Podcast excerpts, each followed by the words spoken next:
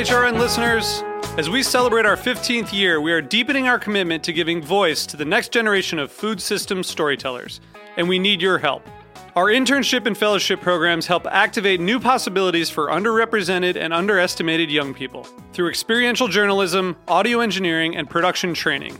Through these unique programs, HRN helps food equity stewards build essential workforce readiness skills that expand their potential and foster economic mobility. Please consider supporting these critical programs. And with a minimum donation, you can be entered to win a dinner for two at an amazing restaurant in one of eight cities and tickets to a concert at a great venue in one of those cities. We have incredible partners across the country who have donated, as they also share our passion for helping to educate the next generation of food systems storytellers. Check out heritageradionetwork.org slash 15 to donate and enter to win today. That's heritageradionetwork.org slash 15 to donate and enter to win today. And make sure you donate before March 31st. Thank you.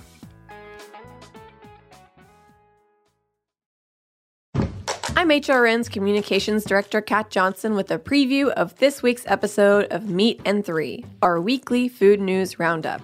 It's Thanksgiving, so we're talking turkey with sweet potato casserole, stuffing, cranberry sauce, and pecan pie. But we're also discovering some surprising truths about this holiday.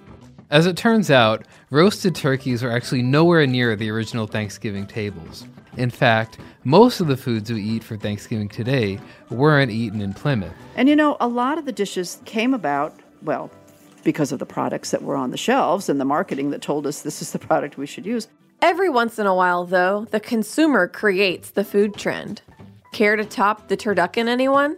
Uh, I've got to give credit to this fellow that said this is the best pile of meat I've ever had, and then said, "But if you added bacon." Tune in to this week's Meat and Three on Heritage Radio Network, available wherever you listen to podcasts. Today's program was brought to you by Roth Cheese, a pioneer in the U.S. specialty cheese movement. For more information, visit rothcheese.com.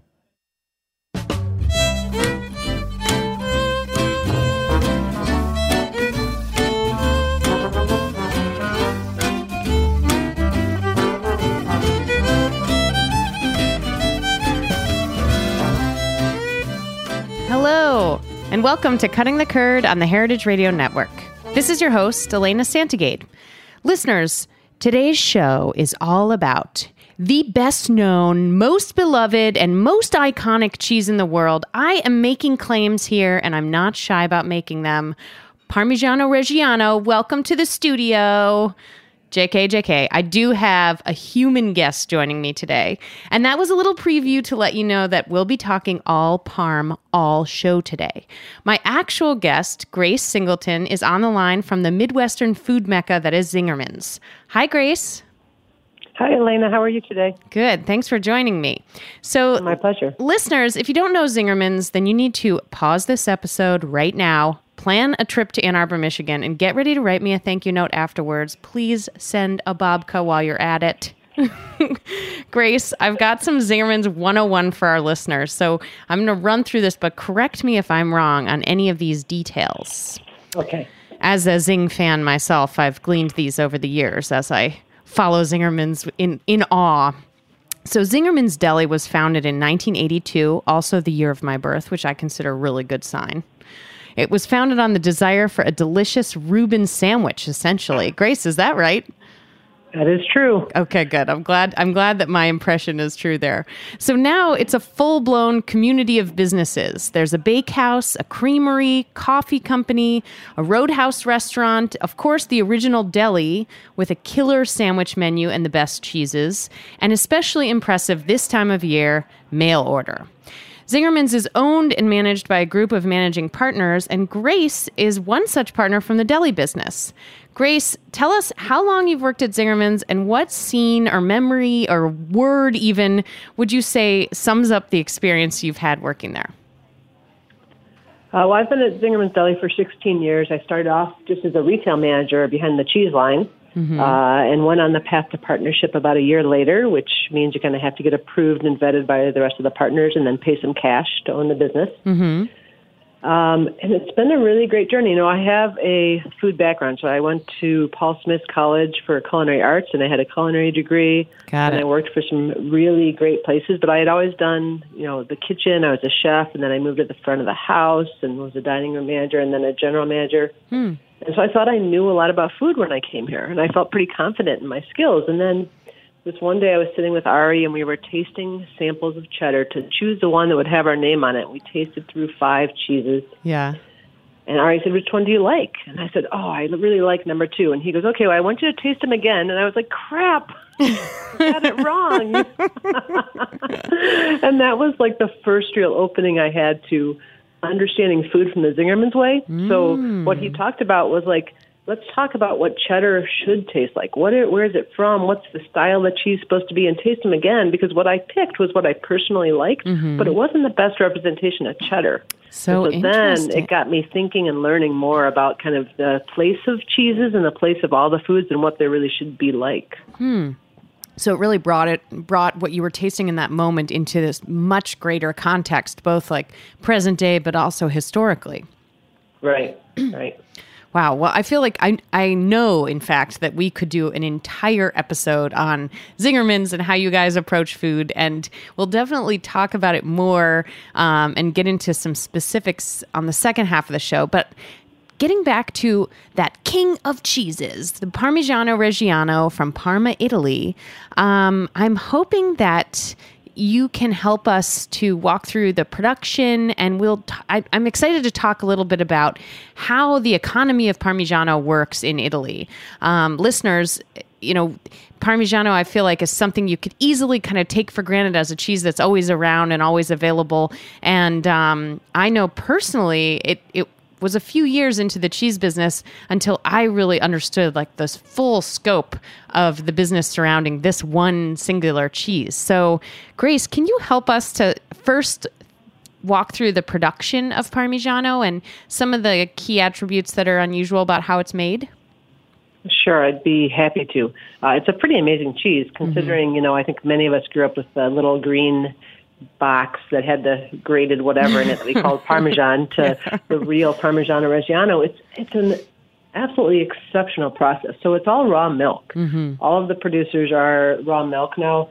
Right now, there's around 300 different people that are producing Parmigiano Reggiano, mm-hmm. uh, and it's kind of at the. If you look at the shape of Italy, mm-hmm. it covers a bunch of different regions. So there's Parma and Modena and Mantua and Reggio Emilia. Uh, it's kind of like the heartbeat right in the center of the top of the boot, right? Right, And that so whole area around. Is that the Emilia Romagna region o- overall? Or yep. yeah, it doesn't cover the whole bit of it. Uh, Emilia Romagna goes a little bit farther east, Got it. uh, but it covers most of it, and it's really defined by the shape of the land, right? So it's south of the Po River. Right. Because there's really different kinds of soil and, and climate north of the Po River and south of the Po River, uh, and then it has the mountains on the edges on the other part, the Apennines on one side. Uh, and so there's this whole region that was originally populated by monks. Uh, and there were all these different monks there, and they kind of figured out how to first deal with the land because it was kind of a swamp, Yeah. right? It's really, it's at 53 meters uh, above sea level. It's really, really wet. And so they had to figure out how to create all these channels so that the water could flow so you could actually grow something. I see. Uh, and then they developed this recipe for cheese. Mm-hmm. Uh, so it's all raw milk. They take the evening milk from the night before, right. and they get that to the cheesemaker, and they let that sit overnight, and they let all of the cream rise to the top. Right. So that eventually gets skimmed. They skim off that cream. Yeah, so in the morning they skim off that cream. Uh, it used to be, you know, butter used to be a really prized possession, and that was really all they had to use for fats. They really weren't bringing olive oil up from the south back in the day. see. Right. And so the cream did a couple of things. Before they had this strict sanitation and understanding of that as they do now, the cream actually takes the bad microbes and bacteria out of the out of the milk Huh. When it rises, which I thought was fascinating. Yeah, I didn't know that. Skim it off, yeah, and then they skim it off and make butter, and it was always considered really exceptional butter because it wasn't ever centrifuged. It Mm. was just skimmed off and then churned, right? Got it. So so really like as least processed as you could get. Right. And really good, you know, when you're making milk from or cheese from raw milk, Uh, mm-hmm. you really have to take really great care of the animals, and the milk's in really good shape. Mm-hmm. So the cream is in really good shape. Mm-hmm. The next morning, they bring over the morning milk, and then they add that to the evening milk, and so you get a semi-skimmed Right. cheese. Now, one of the things that's changed over the years is how much fat people skim off because they don't have the same uh, market for butter anymore Ah, I see. and it actually becomes hard to process that. So some places have decided to skim less off, and it makes kind of a fatter, fattier, softer cheese. It can be a little bit milder sometimes, but it changes the flavor profile. So they've seen some of those things happen in the past 20, 30, 40 years. Interesting. So, in terms of, I and I'm excited to talk about the um, PDO, the uh, protected designation of origin for Parmigiano Reggiano. But does it specify any particular fat content? It sounds like no. It sounds like that's not one Uh, of it the. It does, Oh, okay. and they they raised the level that you could have in there in 2000, I and now they're seeing some secondary pieces. One of the things that uh, one of the tasters uh, from the consorzio who tasted with us said is that many older cheeses are being considered preferential now because with that extra fat, the cheese actually tastes younger and it takes longer for the flavors to develop. And so, what used to taste a certain way at 24 months, now you really don't get some of those flavors out until 36 months if they have added fat. And now they don't all leave extra fat in, but some choose to, and it really does impact the flavor. Hmm. That's really interesting. That it's like you know, I think with cheese and with with large format aged cheeses, we tend to think that the longer they can age, the better is always true. But you know, thinking about fat changing the flavor that way is really it's an interesting dynamic. It is. And like any cheese, I think, you know, longer always seems to be the thing people like to talk about, but some cheeses just aren't going to age well, right? Mm-hmm. Right. Some are at their peak a little bit younger and some are older. So. Totally. I love I love I consider it like a badge of honor when I know the exact age at which I love a cheese. And it might be if it's different from popular opinion, I always, you know, I feel very proud of that. I bet. That's great. Okay, so so that that partially skimmed evening milk is combined with the whole milk from the next morning's milking, Right. and then, then- the cheese making begins. It does. And so, you know, they're they're using a rennet, uh, similar to what you do for other cheeses. Um, I think the really interesting piece is they always use a natural starter. So they're saving the whey from the previous day, and then they're using that to start the cheese. Right. They're not using any commercially purchased starters, which it's kind of like having a sourdough starter for a bread, right? Like that's something Right. that they're all watching and checking and making sure it's in good shape, and they have backup to make sure it doesn't go bad. Because if they don't have that starter, uh, they won't be able to make the cheese. But it also is very place based. Every starter, we got to taste some of the starters Yeah. uh, at the different farms. We got to taste them fresh the day they made cheese, and then the next day, and like the acidity level spikes, right? Total- yeah. overnight. Uh-huh. Uh, and it's it's amazing how different each of the starters taste, which then of course impacts the way the cheese tastes. Yeah, and you know, we think of this as just this one cheese. Oh, Parmigiano Reggiano. I know what that tastes like. But thinking of it in that way, that that starter would be so different from place to place, most likely in terms of just the indigenous, you know, microflora that are in there, is really exciting to think about, especially when I think you know agriculturally in in our world right now there's just monoculture is the thing that's happening you know and so it's really exciting to think that different batches would actually have at their core a different microbial environment completely Oh yeah, and fun. it was really amazing as we talked more and more and visited. I to- I visited a total of fourteen different uh, Parmigiano Reggiano cheese makers over three years. Oh, it was a wonderful journey. Yeah. oh wow Uh, but there's so many things that make it different, right? We all know about terroir and how the different region impacts things, but that Right. impacts it in multiple ways, right? Whether Right. it's in the plains or the hills or the mountains, uh, as well as what types of flora are growing, right? And what types of hay that they're bringing in,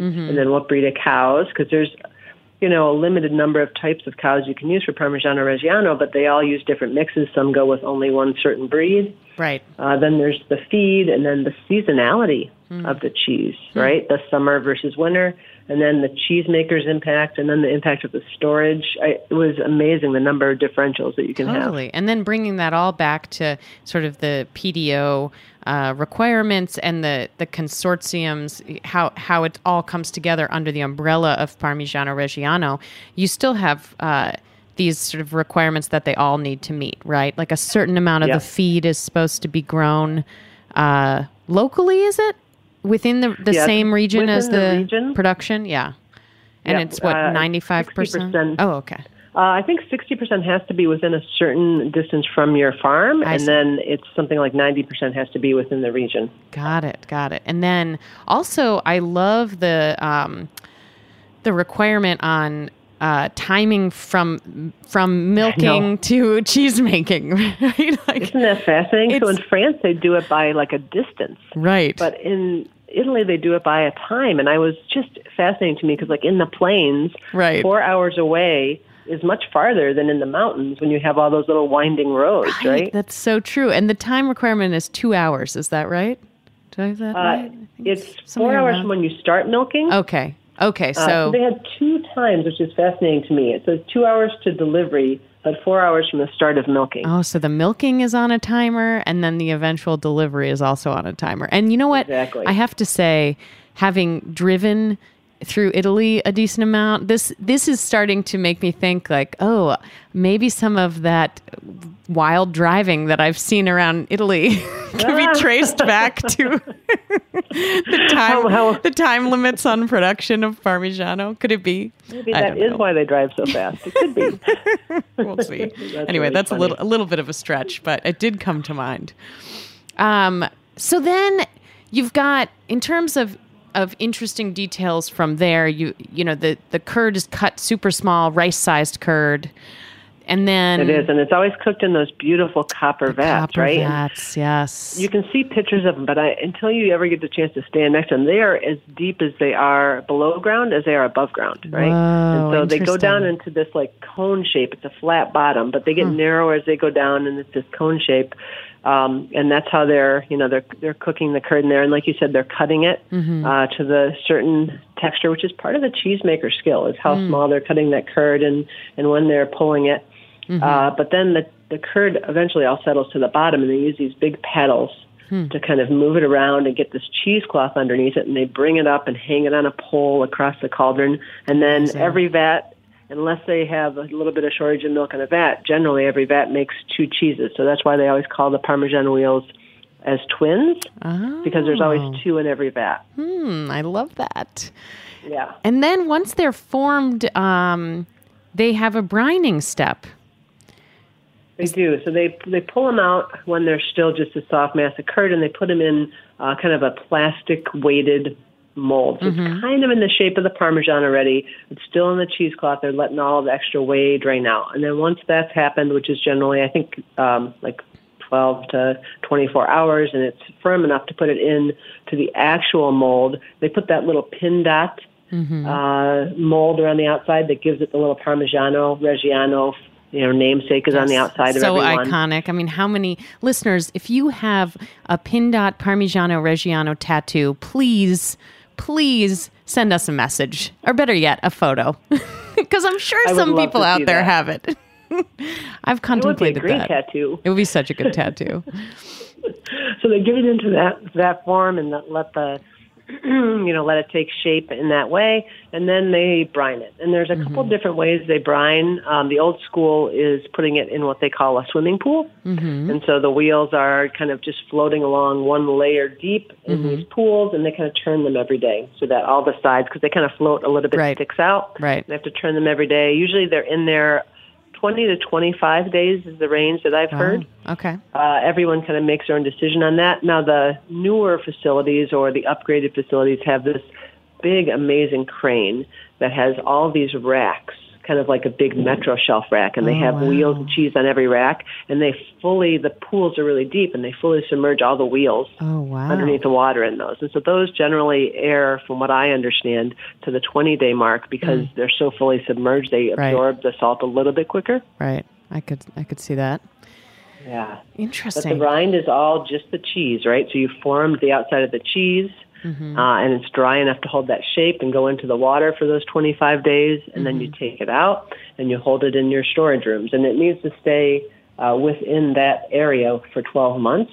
Right. It's part of also the requirements of the consortium. It's interesting how much all those decisions of the the time based of the milk Mm-hmm. uh, and holding the cheese in that space for a year impacts the local economy in a positive way. Right, right. It's it's similar to Comté in that way that it's it's really protecting not only the quality of the ingredients and the and the consistency of the cheese making, but it seems like the big thing it's protecting is that local uh, participation in every step of the process.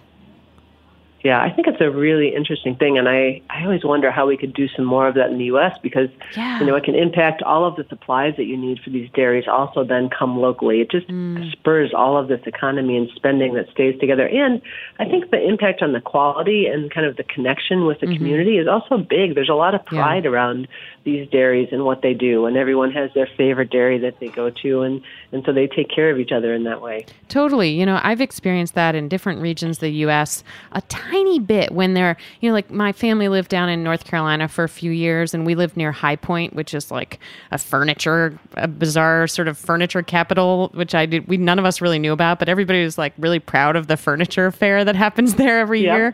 And then I also experienced it. I mean, my family's from Wisconsin, of course. In Wisconsin, everybody loves cheese.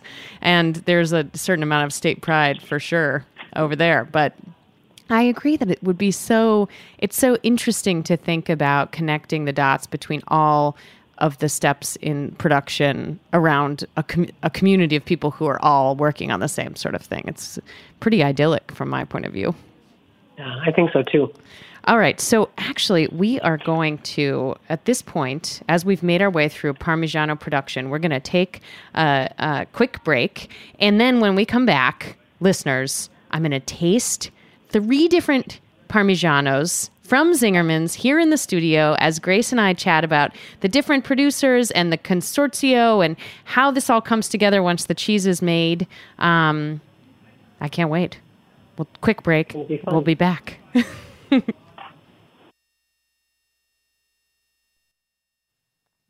Have you heard? It's party time. Monday, December 3rd is Winter in the Garden, Heritage Radio Network's second annual year end gala at the Brooklyn Botanic Gardens Palm House and Yellow Magnolia Cafe. Join HRN staff, hosts, members, and some very talented chefs and bartenders for a delicious evening that will kick off the holiday season and support our end of year fundraising drive. The evening will begin with a VIP hour, complete with bubbles and oysters. Then, all of our guests will work their way around two spacious rooms filled with food stations and bars, sampling fare from some of our favorite chefs. Sip on your choice of cocktails, beer, wine, sake, and cider while bidding on exclusive silent auction items. 2019 is our 10th anniversary, so whether you've been a member since Roberta's first opened, or if you just discovered your new favorite food podcast, please consider supporting us with a ticket purchase so we can start the year on solid ground. We'd love to see you at the garden. So join us on December 3rd. For more information and to purchase tickets, go to heritageradionetwork.org slash gala. Today's program was brought to you by Roth Cheese, a pioneer in the U.S. specialty cheese movement. Roth is in its 25th year of making specialty cheese in the rolling hills of southern Wisconsin. With strong Swiss heritage, Roth is best known for its award winning Alpine style cheeses under the name Grand Cru. Fresh Wisconsin milk combined with expertise in affinage is how Roth creates high quality, great tasting cheese year after year. In 2016, hard work paid off when out of over 2,000 contenders, Roth Grand Cru Surchoix was named world champion at the World Cheese Championship. For more information, visit rothcheese.com. Welcome back to Cutting the Curd. I'm Elena Santogade, and today's show is all about the cheese of all cheeses, the queen of umami, the ingredient we can't live without. I just love like making these big claims about Parmigiano Reggiano. So in the They're first, well earned. right? I mean, I could just keep going and going. We could do a whole show, Grace, where you and I just spout off new titles for the cheese. um, so in the first half of the show, we talked about how Parmigiano is is produced, which I think was is was really interesting just to hear those details, especially because it's not like you get to see that process that often. I mean, Grace, we're all living vicariously through you and the fact that you've visited so many of these producers. Um, and now I'm hoping you can take us on even more granular, or should I say, protein crystallized level uh, as I taste through the three incredible looking samples of Parmigiano that you so kindly sent to me last week. Um, and let's talk about what you guys are doing at Zingerman's, why we're why we're here today ultimately because I'm just so excited that you're focusing on this cheese and different producers, which is uh, you know you've gone in a different direction. So tell us a little bit about what's going on with the Zingerman's uh, approach to Parmigiano, and then maybe we can walk. You can walk me through this tasting. Great. Um, well, we've had one single producer of Parmesan for a long time at Zingerman's, and then probably four years ago there was some problems, and that producer stopped exporting. And hmm. we had worked with them for about 20 years. Yeah. And so then we said, well, we need to find a replacement, right? Right. And it still felt like most people thought, oh, it's just Parmigiano Reggiano, just take this one or just take this one. But they Right. all have the number of the farms stamped on the side for a reason. They hmm. are all different. Hmm. Uh, so we thought, how do we go about this? We reached out to the Parmigiano Reggiano Consorzio, and I guess I would describe that group. It's kind of a group made up of all of the people in the Parmigiano Reggiano industry. So it has a hmm. board. They elect a president, but really the people that sit on that are the farmers and the cheesemakers. Interesting. You know, I've uh, I always wonder who you know sort of per, who is the are the protectors of these PDOs. So that's really really interesting to hear that it's it's the producers, it's the farmers, it's the people involved who are on that body of of uh, protectors. Yep, and so they set up all of these different systems. I mean, the consortium goes in and they have people who do that hammer test, right? And I think you may have seen this before, where they have this little metal hammer and they go and they whack each wheel. Right? Uh, Don't they have a great not- name for that? Like they're called what are they called? A bat, battitore? Is that it? I think that's right. I, yeah, It's like such a cool title. I just that's another tattoo to get someday. it is. Well, and I want to go training. So when they actually train these guys once a year, they have a training for them, and they hammer all these wheels, and they hammer thirty different wheels, and they kind of pick them from all different ranges of quality so that they can test them, and then they open them all up to show them because it's not just the sound that it makes, but it's also the vibration that it makes, and that's how they tell whether the cheese inside is good or not. And they also look at the shape of it and things. Um, but the fact that they actually touch every wheel before they put that mark on it that says it's of the quality to be called Parmigiano Reggiano is pretty amazing. Incredible. I mean, we're talking about millions of wheels of cheese. Yes, yes. and so they make their way around, and there's 30 different people that do it that go to all these different farms, so they're always busy. That's their full time Um, thing. That's what they're doing all the time. That's their full time thing. Yep. Wow. So when we reached out to the consortium and said, "Hey, we need help finding cheesemakers. Can you help us?" It was actually fascinating because in the past they have really looked at the export market and said, "You know, what, we just really want to make sure people know what Parmigiano Reggiano is," and they didn't have a lot of interest in kind of branding the individual farms. Right? They were just trying to protect that name because there's been the copycat producers from other places. Right. And that explains like our perception here in the US and in uh, what I assume is in other parts of the world where you just kind of know it as this one type of cheese and you don't really dial in so much. Yeah. And so when we kind of sat and talked to them some more, there'd been some change over the board, and it felt like some of the smaller farmers were on the board versus some of the larger farmers. Uh, and they said, yeah, let's actually look into this. So our first trip was actually two years ago this week. Ari and I went to uh, Italy together and met with the consortium and started this whole project to find, you know, new cheesemakers.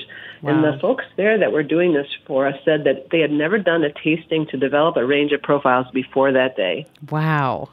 That's And so then- wild. Yeah, and then the other gentleman that was just fascinating. Like they, we started off with like 13 cheeses in a room, and we tasted through them all together to kind of learn how they tasted sensory, which is fascinating. I should send you the sheets some days. I learned a lot tasting with them. Oh, I bet. Uh, but Simone, the one gentleman, talked about it as we really need to identify the producers, and he compared it to Champagne. Well, we all know Champagne is this region, Hmm. Right. but then we also know Veuve Clicquot and Taittinger and all of the different producers, right? Right. And that's really what we were trying to get to with Parmigiano Reggiano because they are all so different. Really Uh, so we went through and did a lot of tasting, and then we did a lot of visiting of farms and took a few more trips. Mm-hmm. Uh, and after lots of, of different wonderful tastes, because all Parmigiano Reggiano is good, right? Yeah, Like, I mean, I've never had a bad one. Unless it's having some sort of mishandling along the way. There's nothing, you're not going to be disappointed with that cheese. You're never going to be disappointed, but you can go from this really good cheese to this exceptional cheese with Right. really lots of variances in flavor, which you'll get to taste in a second. Okay, good. I'm staring at the cheese. I'm waiting. Is it calling to you? I did nibble. I, I'm going to admit it. Listeners, Grace, I've, I've been nibbling on the cheese. Oh, how can you resist it? I don't blame you. Um, so after doing lots of different tasting, we ended up settling on really five different farms that we wanted to work with, and then we settled in on four different ones that we're currently carrying in our store on a regular basis. Uh, coming up in this next year, you'll probably see a few new ones weave their way in. We'll keep some of the ones we have now for our kind of basic everyday ones, but there's some special stuff out there that we want to feature every month Wow. uh, some white cow cheeses and uh, some cheese. This one gentleman in the mountains, uh, the gentleman that's doing La Villa, which is all organic, he's going to brand some wheels in honor of his father.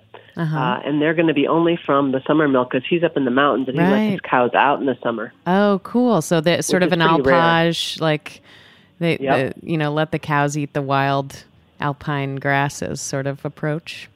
Yep. You think we of that more with with Gruyere and uh, Beaufort and Abondance and those types of cheeses. So it's fun to think about that with that with Parmigiano because it's not like your my, my mind at least doesn't go to the mountains when I think of this cheese. So I was very excited to learn that that one of these producers is up there, and that really changed my perception. Yeah, yeah, and it's it's fascinating too because when they talk about the mountain cheeses, they actually have a, a second PDO where they do a second burn mark on the cheese if it's a mountain cheese, and they test it at 24 months. Uh-huh. But they didn't uh, list where the mountains are based on uh, altitude or elevation because they said you can have a valley that's actually at really high elevation, so it's in relation to where it is from the valley. Wow. I thought was really interesting. Leave it up to the Italians to go that. Uh, and that that summer uh, hay, you know, even if they're not going out on the grass, if they're bringing Mm-hmm. the grass to the cows, which is a lot of what they have to do in the plains because of the condition of the soil. yeah, that swampy, uh, that swampy land.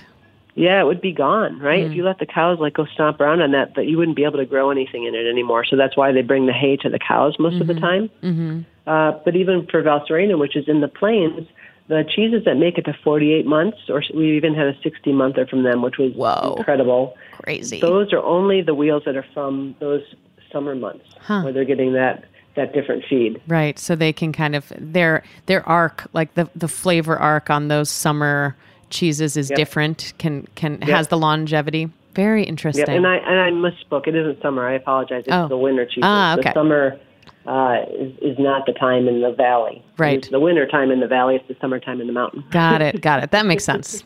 Yeah, the summertime in the valley sounds hot and humid. Yeah. and the cows drink a lot of water, which is why they don't use that milk for the long aged cheeses. Right. They drink 200 liters of water a day. They Oh said. my gosh, that's And I was like, oh yeah, I bet the milk is a little different. yeah. The milk must just be more watery. Like there's just less. Mm-hmm. It's more. It's like the difference between a Holstein and a Jersey cow or something like that, where the milk just there's a lot more liquid in there. Okay, so I heard you mention Valserena. Can I taste that one first? Is that the one that I should try it. first? Okay. I think that one's fine to try first. They're all really good. That one's going to be the oldest one that, of the samples that we sent you. Okay. I believe it's 36 months. Hmm. So Valserena, this is brown cow. Is that right? Yeah, the Vaca Bruno. So it's all mm-hmm. brown cow, 100%. Uh, and this family has been five generations on this farm, mm-hmm. and it's all their own herd. So this one is not a cooperative. Oh, it's Many farmstead. Farmstead Yep. farm. Yeah, hmm. Oh my gosh. it's all in the family. The sister is the veterinarian and takes. Oh, the cows look so happy. It's it's just amazing. I love this cheese. I know this cheese. So this one is the only one of these that I've had before. Okay, I think I've had it at least. you probably have. This one's distributed Um, By- uh, by by Rogers. Rogers. Collection. Yeah, yeah. I know I know this cheese. This is like in the shops that I that I have worked in, it's like once we could build a parm uh, uh, Parm business enough to bring in the special Valserena wheels, uh, you know, at the end of the year, a few times a year. That was like a marker of success in my book. yep, yep. That's great. Oh, it's so good. I mean, the interesting thing as I'm tasting it is I think a lot of times people think of parm as almost like a way to salt a dish, like this finishing salt in a way. You know, if, if you're only used to cooking with Parmigiano, you forget that it's not actually salt and it's not a it's not a seasoning for the end of I mean it can be seasoning, but in and of itself it's it's de- I would not ever describe this as salty. It's fruity, it's it's got like so much going on, but it's not knock you over the head intense. Right. Yeah. It's not so big and bold that you don't want to do anything else or overpowering. Right. Uh, and it's great on the cheese board as well as in cooking or on top of salads. You can do so many things with it. I love it with just a little drizzle of honey over it. Mm-hmm. Totally. And this one, am I right that this has actually less salt? That they use a little less salt with the Valserena and they make a They larger do. wheel? Yeah, they do make a really large wheel. Uh, most of the wheels are around 39 kilos, and theirs run more like 41 kilos. Mm-hmm. It allows them to age a lot longer. So I mentioned they go out to 48 60 months sometimes. Right, right. Uh, they have uh, all of their grains and the things that they feed are GMO free. They're in the plains, so it does get pretty hot there. Right. Wow. It's so good. Okay. What should I try next? Let's go, I think, Borgo Taro next. Okay. Would be a lovely one to taste. Okay. So Borgo Taro is another one. Uh, this one is in the mountains, and this one is a co-op. Mm-hmm. Uh, and this one's a little bit bigger. So this one has 13 vats. Okay. Uh, where Valserena only has seven vats that they cook out of. Now that means their maximum cheeses, if you have 13 vats, could be 26 a day. But during some seasons of the year when they're getting high milk production, mm-hmm. they can use a portion of those vats twice, so they can mm. get more than 26 cheeses. That happens usually, you know, just a couple months out of the year. Okay. Wow. It's so fun to taste this one right after the Valserena because whereas the Valserena to me was had a big brightness to it, a lot of that like tropical fruit stuff going on. This one mm-hmm. feels like much much more a lower register. It's it's savory, it's more of it's got that that fifth taste, you know, that like Yep. brothiness to it. It's a totally it feels like I mean it's wild because Parmigiano you I this is what I love about tasting like a vertical with cheese is that these three are going to end up tasting so different to me when in you know if you just had them one by one you'd think oh yeah that's parm that's parm but wow Yep. I'm Yeah, freaking out Flavor differences. I know. It's really noticeable, isn't it? How different they taste. And you can use different ones for different things, or you just have people who have different preferences with what they like. right yum Yeah, so this is great. It's a group of farmers. Uh, the president of the consortium actually has one of the farms. oh cool Uh, and they're up in the mountains, and so it's you know it's tricky up there. It's a lot harder to get around, and they Right. get snow really early. yeah it just must be colder overall like uh, cooler um, oh, yeah. temperatures year round Yep, and imagine like trying to get the milk to the to the cheesemaker twice a day when it's like feet and feet of snow on the ground. I don't know. Mountain communities, I, I have like the, the utmost respect for them. You know, they just, it's an amazing, it's an amazing sort of dedication to a way of life that's pretty much as polar opposite as you could get from where I'm sitting in the back of Roberta's in Brooklyn. yep. yep. Um, this has 20 different farmers that contribute to the dairy, and so they're all part owners of the cheesemaker, right? And they get they sell their milk to the dairy, but then they get paid back when the cheese gets sold. That's an, also an interesting model. Interesting. And is that is this the one where they they don't really adjust the temperature during aging? Is that true? Yeah. Yeah, they have one of those big warehouses with all these windows in it. Uh, and so they just shut and open the windows depending on the time of the year. And Wow. that does, you know, the storage of that makes a huge difference in the cheese. If Right. you put it in a uh, temperature temperature controlled environment where that temperature swing isn't happening, you're going to get less uh, darkening of the rind is one way to tell if you see light rinded cheeses. But you also get less weight loss, right? So then you have more cheese to sell when you're done, I which see. is a good thing, but it changes how it develops. Right. Uh, and they, a lot of the old timers, right, Mm-hmm. uh, say that if you don't have a cheese that goes through two summers, where you get two kind of sweaty periods on Oh the yeah, cheese. I read that in cool winter. I read that that that you need two sweats, two summer sweats. yeah, and that's a good cheese. and I feel like yeah, that sounds about right. I I like two summer sweats. Yep. Wow, And then I go to the beach. yeah, exactly. Once you have two summer sweats, it's time to head to the lake or the beach. There you go. Um, Um, wow. Yeah, and this the cheesemaker at this dairy is meticulous. He's really fascinating. He's been there, uh, I think, 22 years, Mm-hmm. maybe 23 now, uh, and he does things like you can test the milk, but you can kind of just mix it all together and, and test the milk as a group from a farm. He calls it stabling it, Mm-hmm. uh, and he takes the test and gets the test by each dairy cow because he said if there's one cow that has a bad test in that vat, it's going to affect all this. So I want to know every single cow. Wow, and it's 20, 20 different farms. 20 different farms. Oh some my only gosh. Mm-hmm. contribute one jug of milk per day, two times a day, and some bring him 20 jugs because he does it all. There's there's no pumping in most of these, uh, but they all actually with trans, those jugs. Yeah, all with those big heavy jugs on the back of a, of a pickup truck. You know. oh my goodness. I want to like go there and bring everybody, you know, like a massage. just thinking Oh, no about the, kidding. the physical labor. It's just incredible. I know it's so much work, which brings us to the last cheese you have Mm-hmm. to taste, which is the Roncadella. Yes, I'm so excited this about one- this. Oh, it's super exciting. So the there's a woman cheesemaker, which is the only woman cheesemaker in the in the whole Parmigiano Reggiano group. When I read that, I like did a hoot. I hooted really loudly in my apartment alone.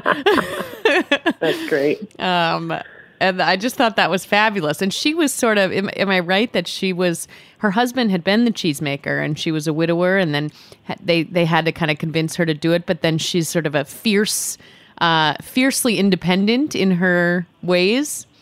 That's a great way to describe her. Yeah, Mariza's pretty amazing. She's about five foot tall. She's little and petite. Mm-hmm. I love that. Very strong. You can just see how, like, you know, she moves those wheels around all, every day. She's 70 years old, Wow, wow, and she looks like she's maybe 50, if that. amazing. Uh, and she, yeah, they when her husband passed away, like there wasn't anybody else to step in, so they kind of convinced her to help the dairy, and then she kind of took over, and they made her the cheesemaker, and she makes an amazing cheese. They're in the plains, and they're out of the way. They're not on the main highway. You really kind of have to drive down these small little back roads to get there, uh, and they always have a line out the door, and they always sell out. So we were really really surprised that we were actually able to bring this cheese here because they didn't have any worries about selling. Like they're able to Right. sell all their cheese. Yeah, had uh, they- But after, oh, sorry. Go ahead.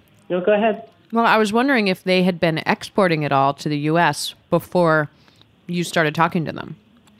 No, they hadn't. Mm. Uh, the only one the Valserena had, but the Borgo Taro or Roncadella hadn't been into the U.S. before, so that's why we were really excited to bring them over. Yeah. Uh, and we, I was worried we'd have to convince her to sell to us, but after we met and talked, she was really excited about working with us, Hmm. and it's been a great partnership. Her, uh, one of the gentlemen that works with her is um, one of the dairy owners. Mm-hmm. Uh, came over this past summer and did a tasting with me, and he also makes a Lambrusco, so we got some of those bottles in to do with the tasting. It was very fun. amazing pairing. That's the next thing is we got to get more Lambrusco over to the states because I don't think I, I I don't come across it as much as I want to. When when I'm in Italy and I have it, I'm like, oh, this is so good. But that'll be for another show and another career. It will be. yeah, there's some great ones out there. I think we just associate it with like lower end things. Yeah. sometimes. Well, I'm tasting this. It's the wrong. Am I selling? Am I saying it right? Roncadella. Yep, Roncadella. Roncadella. This is. I'm like really struck by the texture of this cheese. yeah. That's what I noticed first. Of just, I mean, the crystallization is is wild. It feels like the most elegant crystallization to me. Of Mm-hmm. and then and then you know parm. You don't think of it as a cheese that's going to get kind of like melty or soft in your mouth, but this one is like as close to melty as I would say. As I'm tasting it, it's not just completely breaking down. It's like the Yeah. richness and the the butterfat is really coming through on this one for me. Yeah, and it's I find it really aromatic. Yes. The aroma is so powerful. Yeah, like this would be really fun to uh, grate it over some sort of warm dish of of whatever. You know, sort of a. I could see this being like my new risotto parm. I just would Oh, want it to be like the star of the show. Yep. And is it true that she only releases the wheels? Did I did I get this fact right that they're all the same age? Yeah.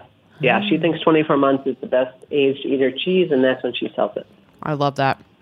That conviction. She also she doesn't have a very big place for storage either. She only keeps some of the wheels at her storage, and then a lot of her cheese gets shipped off to this other storage place because there's lots of, you know, they refer to them as the Parmesan bank sometimes, where they hold all the wheels. Mm-hmm. Um, but all the wheels we get are the ones that she holds at her shop. I see. Okay. nice, so she can keep an eye on them. Great. Oh my goodness. I can't believe it. So, which do you have a favorite of the three, or do you have something that you like to do with each of these Parmigiano? I don't know that I have a favorite. I do like to do different things with different ones. I think the Valserena I often just put out on a cheese board because you know it's got that age on it and it's it just kind of stands alone. Uh, the Borgo Taro is great. Just kind of uh, put on savory dishes. Like I'll I've been doing a lot of roast squash now because the farmers market has all these beautiful carnival squash, and I've been roasting those. They're kind of like a butternut, and then putting that on top of that with it. Oh, Right. Oh, I bet that's Amazing. amazing. And that was the one that felt that lower, like to me, I tasted that lower register. That was what it did seem more savory. So I could totally, I'm with mm-hmm. you on wanting that with roasted vegetables. Yeah, and then we played around. We had our creamery here made a Parmigiano Reggiano gelato with the Roncadella oh, while we had our visitor. That was pretty. Oh my goodness.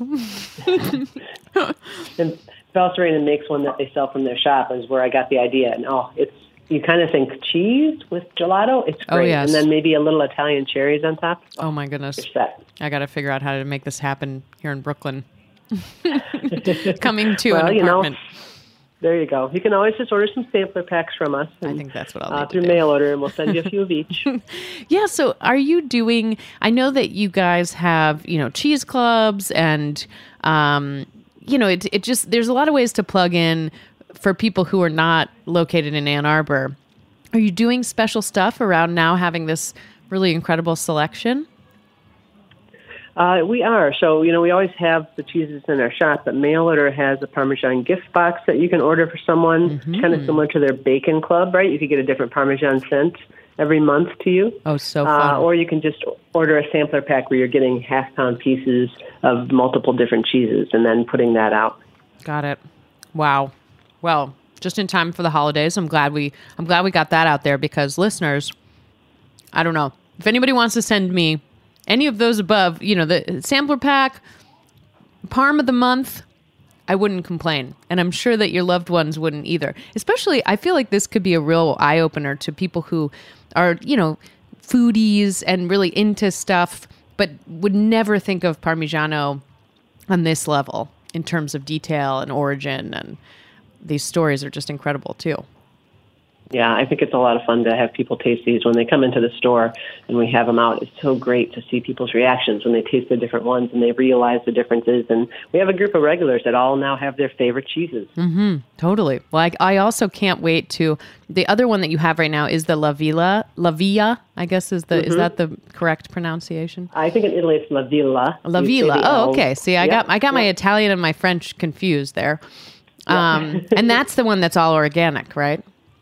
Yeah, that's super small too. He only has five vats, but he only cooks in three of them. So he's Oh, only wow. making six wheels a day. Oh, my that's goodness. also farmstead. It's all his own herd. Wow. Uh, and the county he's in is actually an organic county.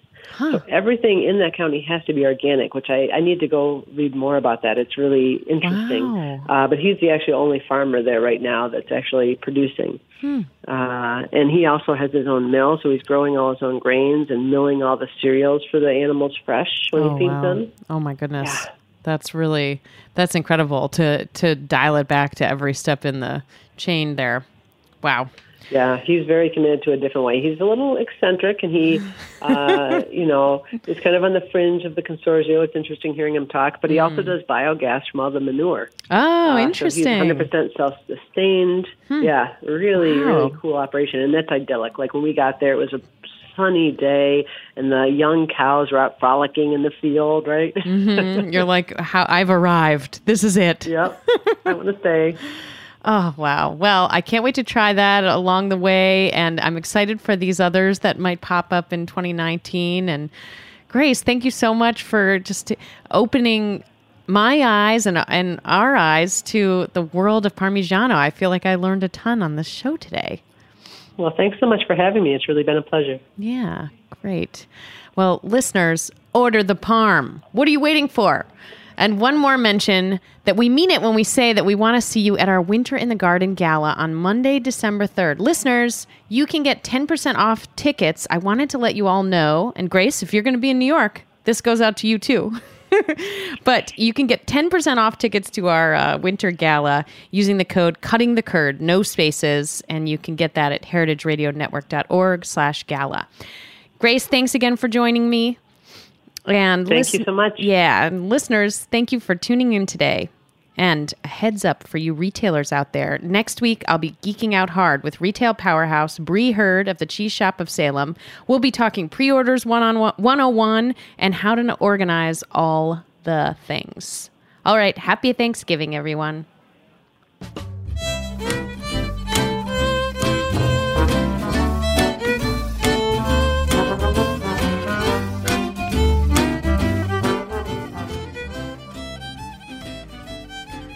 For listening to Heritage Radio Network, food radio supported by you. For our freshest content and to hear about exclusive events, subscribe to our newsletter. Enter your email at the bottom of our website, heritageradionetwork.org. Connect with us on Facebook, Instagram, and Twitter at heritage underscore radio. Heritage Radio Network is a nonprofit organization driving conversations to make the world a better, fairer, more delicious place and we couldn't do it without support from listeners like you. Want to be a part of the food world's most innovative community? Rate the shows you like, tell your friends, and please join our community by becoming a member. Just click on the beating heart at the top right of our homepage. Thanks for listening.